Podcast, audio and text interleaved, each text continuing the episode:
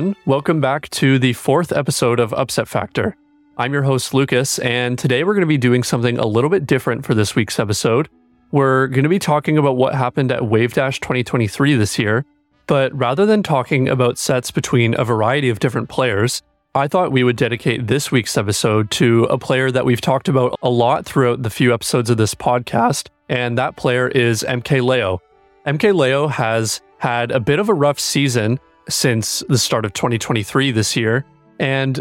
while he did have a bit of a rough performance at Crown the Third a couple weeks prior to Wavedash, we did get to see a glimpse of what MKLeo has been known for since the start of Ultimate in his set against Spargo. And with him getting first at Wavedash, I thought this would be the perfect opportunity to really dive into a lot of the sets he had at this tournament because to me, this was the first tournament in a while where it's really seemed like for the entire tournament, we've been seeing the MKLeo that was so prolific for the last few years of Ultimate. So, with that all out of the way, let's just get into some of the sets from this tournament. So, the first set we're going to be talking about today is between T3 Dom and MKLeo. And the reason I wanted to talk about this set in particular is because I think T3 Dom is a pretty unique player when it comes to his character choice. He plays Simon and Richter, and he is the type of player that will stick with their character no matter what and really bring out the entire potential of that character and find every little intricacy that he can to really give him a leg up in bracket rather than choosing a character that is just at the top of the tier list that can get him wins the easiest without having to learn a lot of those intricacies. And so I say this because I think it's pretty cool that so late into the game, he's still able to find so much success with a character like Simon and Richter that is so far down the tier list, mostly because of their very lackluster recovery. So, getting into the set, we saw MKLeo playing Joker for this set, and this was pretty exciting because Joker was the character that Leo played against Spargo at Crown the Third, which was where I think he really showed that he still has what it takes to be the best for the first time in a while. And so getting into game one, it looked like it was going to be a pretty cut and dry victory for MKLeo, with him keeping control of the game for the majority of the time and securing the victory with a respectable two stock lead. However, game two saw T3 Dom looking a lot more comfortable against MKLeo, with him taking advantage of Richter's oppressive ledge trapping tools to keep MKLeo in what seemed like an endless disadvantage state and with this game taking place on Smashville, a very small stage with only one platform in the center, even if Leo was able to get off the ledge, he often had trouble finding his footing within the onslaught of projectiles coming from T3 Dom. While Leo was still able to keep the game close, T3 Dom was able to take the victory, getting his first game of the set.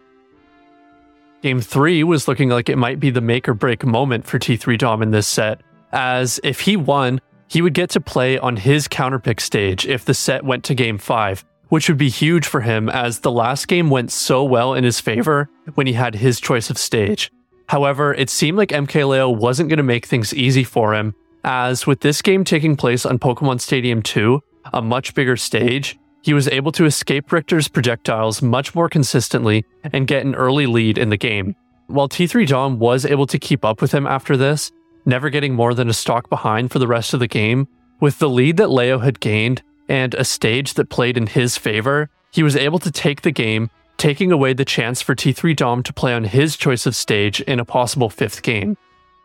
Getting into the fourth game, with Dom getting to pick the stage again, this time he took things to Small Battlefield, which isn't quite as cramped as Smashville, but is still much smaller than a stage like Pokemon Stadium 2, which let him hold a lot more pressure with his projectiles, similar to how he did in the second game.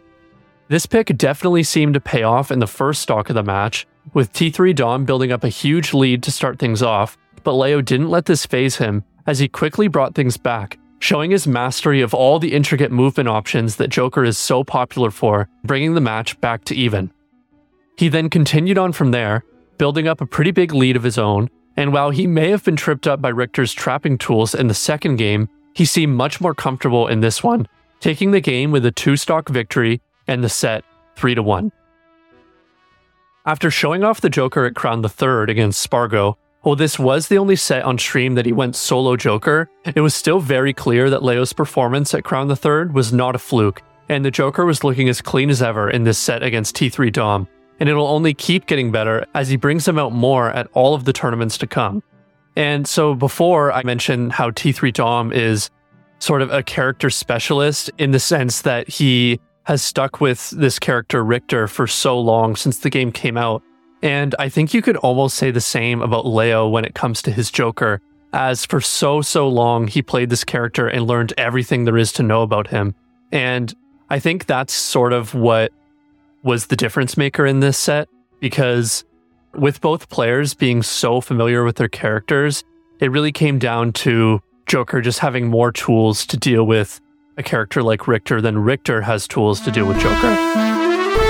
So, moving on to the next set we're going to be talking about today, we're going to talk about the set between Leo and Louis Money. Louis Money is a Palutena player that has been the premier Palutena player for a pretty long time now. We've seen other players like Chag and Chase also come up into the limelight with this character, but I think Louis Money has been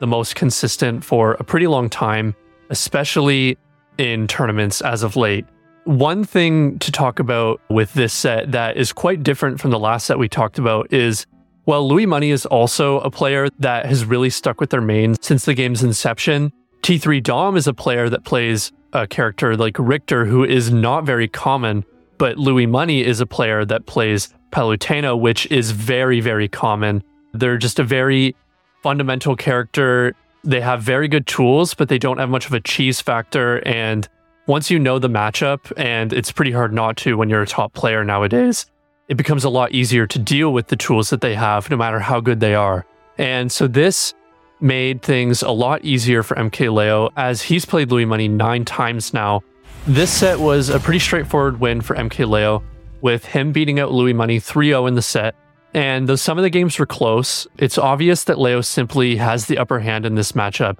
with him now winning eight of the sets he's played against Louis Money.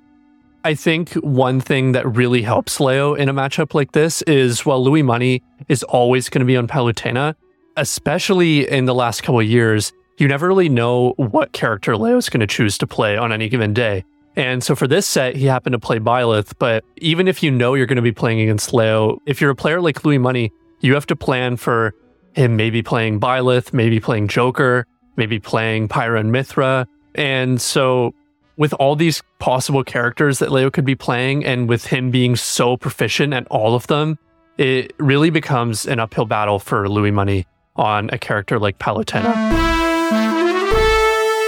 So, getting into the next set, we're going to be talking about MKLeo versus Nico. And if you haven't heard of Nico, I hadn't before watching this tournament. He is a Shulk player that has some pretty prominent wins on Spargo, T3 Dom, who we talked about earlier, Larry Lurr, who is a player that has been around for a very long time. And I say that about a lot of players, but I really mean it for Larry Lurr. He's been around since the Smash Brawl days, which I mean, I didn't play the game back then. So yeah, and along with those three, he has wins on a variety of other top players that I haven't even mentioned. And something that makes Nico unique is he plays Shulk, a character that definitely isn't seen very often, but is often said to have a lot of potential, with his Monado arts powering up specific aspects of his kit for a short amount of time, and his huge sword making it hard for a lot of characters to close the gap.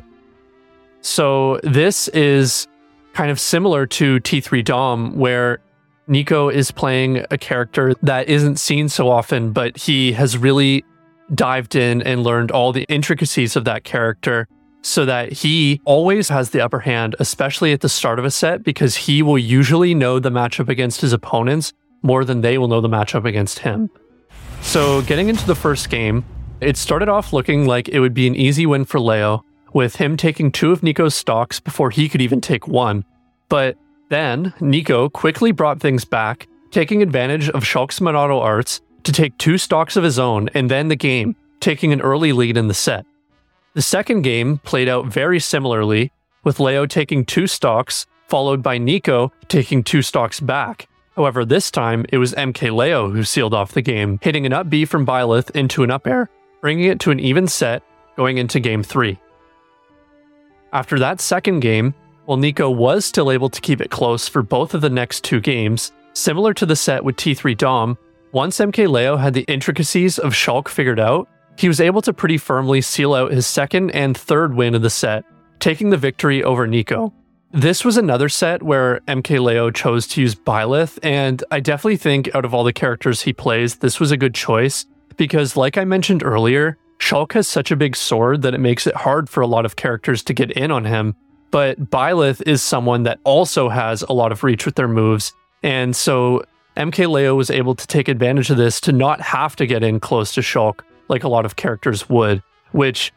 made a lot of what makes him such a powerful character not as important. So now at this point, we've seen MKLeo switching up his character quite a bit with him playing Joker and Byleth in these two sets. And just a bit of a spoiler alert, there's still a lot more characters to come from him. But we've also seen a lot of rarely seen matchups in this tournament, which I think was pretty cool coming from T3 Dom and Nico here. So the next set we're going to be talking about is between MKLeo and Sonics this time. And there's going to be a few sets we talk about between these two players because MKLeo and Sonics are the two players that played in winners finals and grand finals of this tournament. So starting off with this winners finals set, we see another interesting character pick from MKLeo with Meta Knight, who is a character that has picked up somewhat in popularity over the last few months. He got some buffs near the end of the patch cycle for Ultimate that made him a bit more of a real character that deserves some respect, but he never really saw much play at the top level until recently when MKLeo and a couple other players, but really mostly MKLeo, have picked him up for a few matchups. And this is mostly due to the fact that he has some very quick aerials with his sword that is a bit short, but still does the job to give him some spacing tools. And he's very good at edge guarding because of his multiple jumps and, again, those very quick aerial attacks that can send people off of stage and make it so that they can't recover. And then Sonics, obviously, if you know Sonics, you know he's going to be playing Sonic in this matchup. And so I'm assuming that MKLeo was hoping that he could use the disjoints with Meta Knight to get in the way of Sonic's attacks and edgeguard him after hitting him off stage. Getting into the first game, this pick for MKLeo didn't go super well. It was pretty obvious that he wasn't able to fend off the attacks from Sonic, as with Sonic being a character that can really play the game at his own pace, even with the disjoints from Meta Knight, if you can't predict when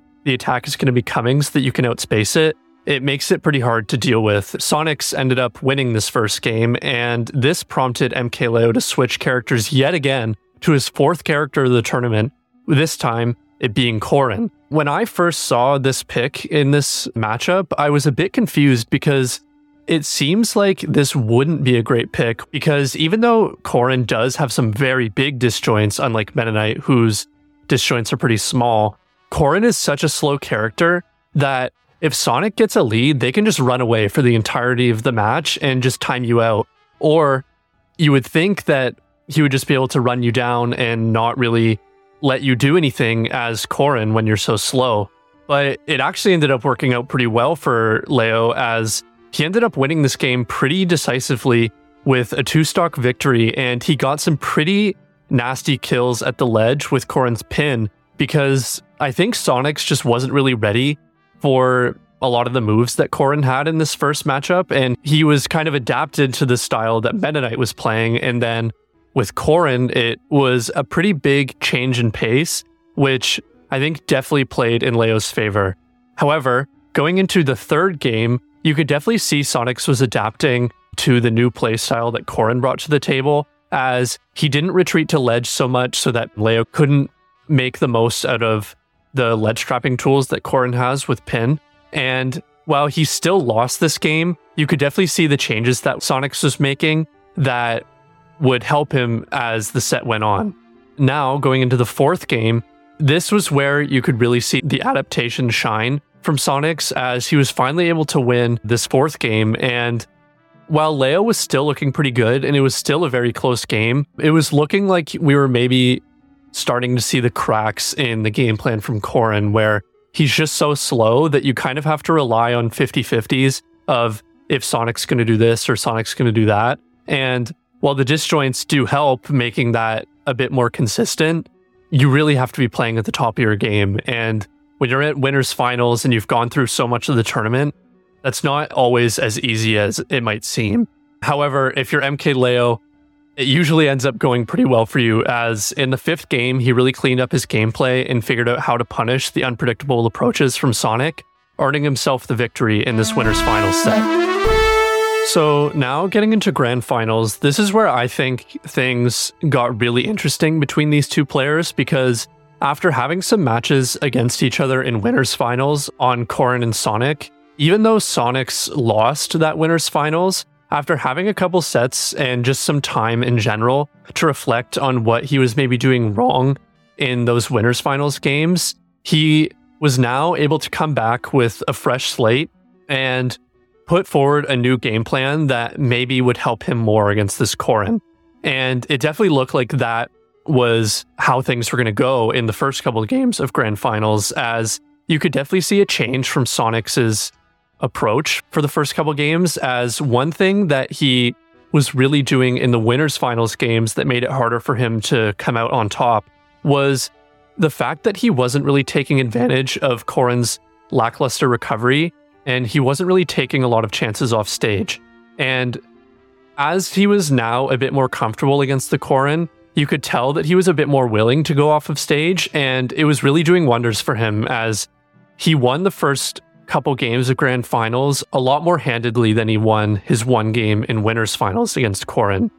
And so this continued to pay off as he really started to shine in this grand final set against Leo, and it was looking like the Corrin had expended all of its resources, and it was looking like maybe Leo was going to have to switch characters yet again to a character like maybe Pyra and Mythra, who is generally considered one of the better matchups against Sonic because of Mythra's insane speed and combo game and their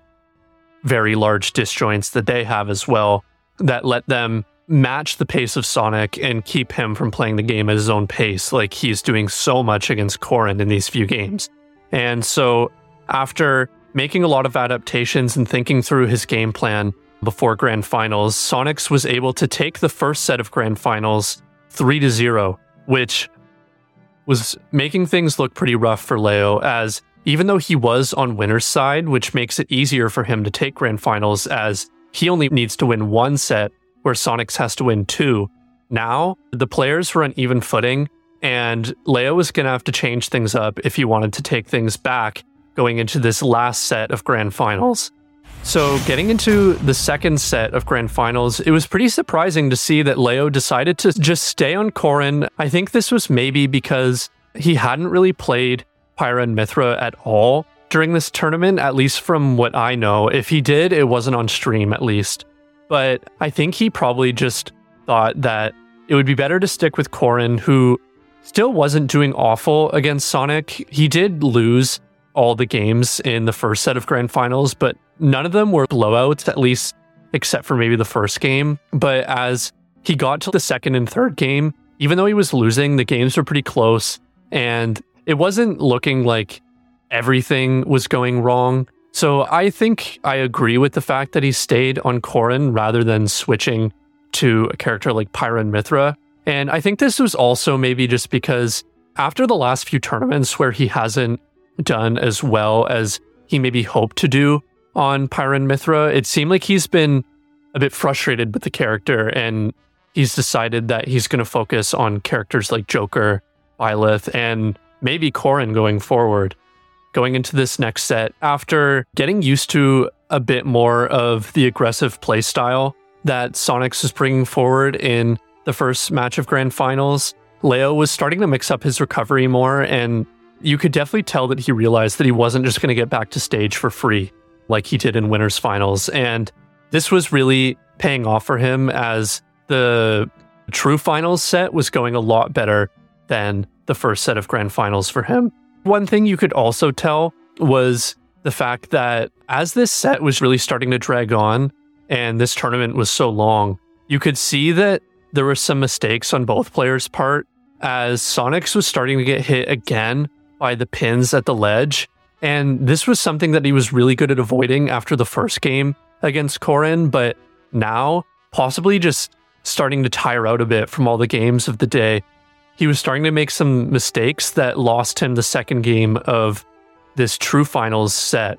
Another thing that I think really played in Leo's favor in the second set of grand finals is the fact that he realized that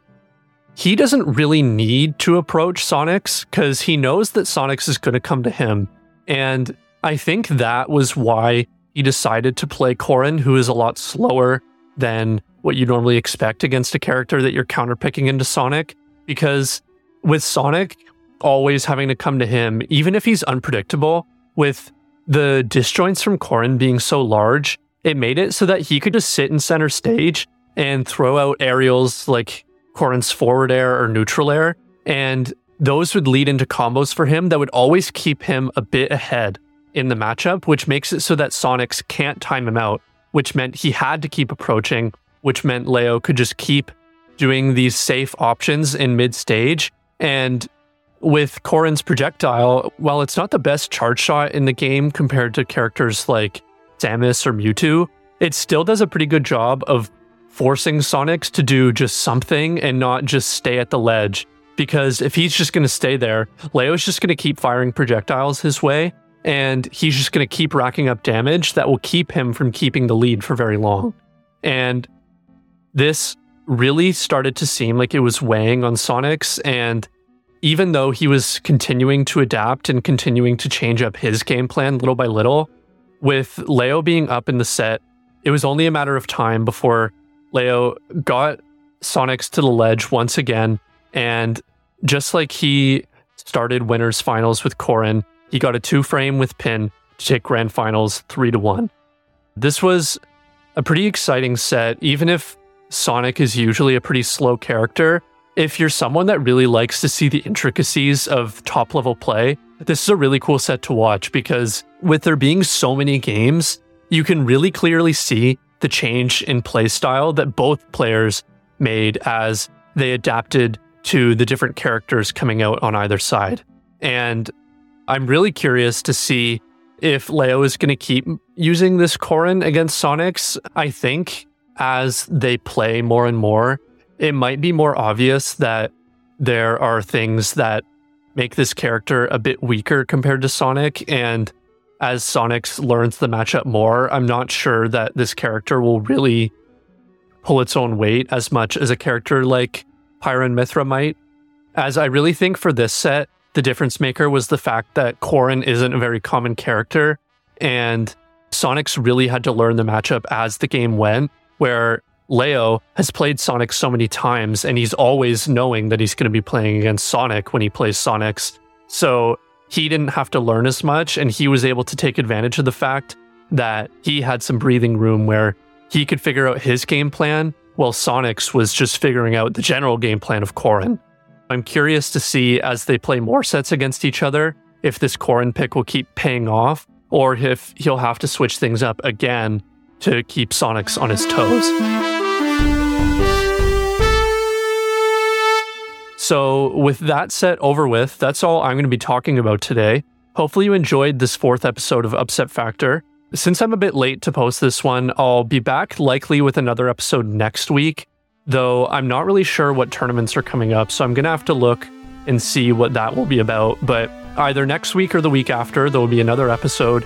And yeah, hopefully you'll tune in for that, and I'll see you in the next episode. Have a good one.